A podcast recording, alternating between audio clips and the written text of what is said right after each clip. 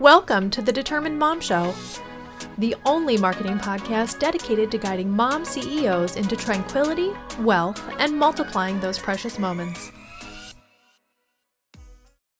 Welcome to episode 175 of the Determined Mom Show. I am your host, Amanda Tento, and I am very excited to talk to you, as always, about how to wean your business off of Google Ads with SEO. I like to explain to all of my Google Ads clients that eventually you're going to be able to decrease your ad spend as your SEO increases. So what is SEO? SEO is search engine optimization. If your website is starting to rank organically, which means without any ads, then that's what we want. We want your website to be number one. We want it to be up there. And I would suggest as soon as you get to that first page of search results, then you're going to want to scale back your ad spend. And the reason for this is because you're going to not need it as much. Okay. Unless you want to have like a flood of clients coming in or customers, which that's always a possibility too. Maybe you just want as many as you can take and you're not full yet. That's fine. You can keep both of them on.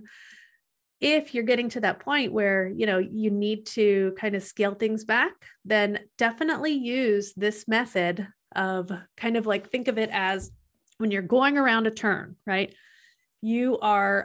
Before you reach the turn, you're putting your foot on the gas, which is the Google Ads, right?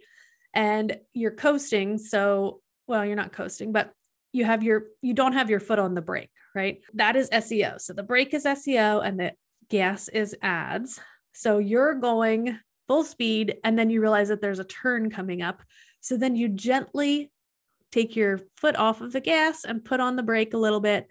And then you get around the curve. And then what happens is you can then put your foot on the gas, but the gas will be SEO. So that will help you to accelerate. It will help you to grow your business. And it's going to help you to get the right customers in the door.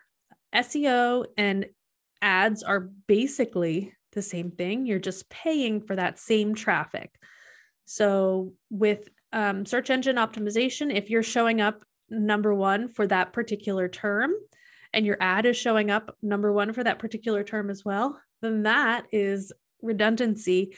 And it's also a waste of your money. So make sure that if you are running ads, you're paying attention to where you're ranking in SEO. If you are doing SEO or you have someone doing your SEO for you, definitely pay attention to this because you could be spending money. You could be competing against yourself in the organic search results. So don't do it.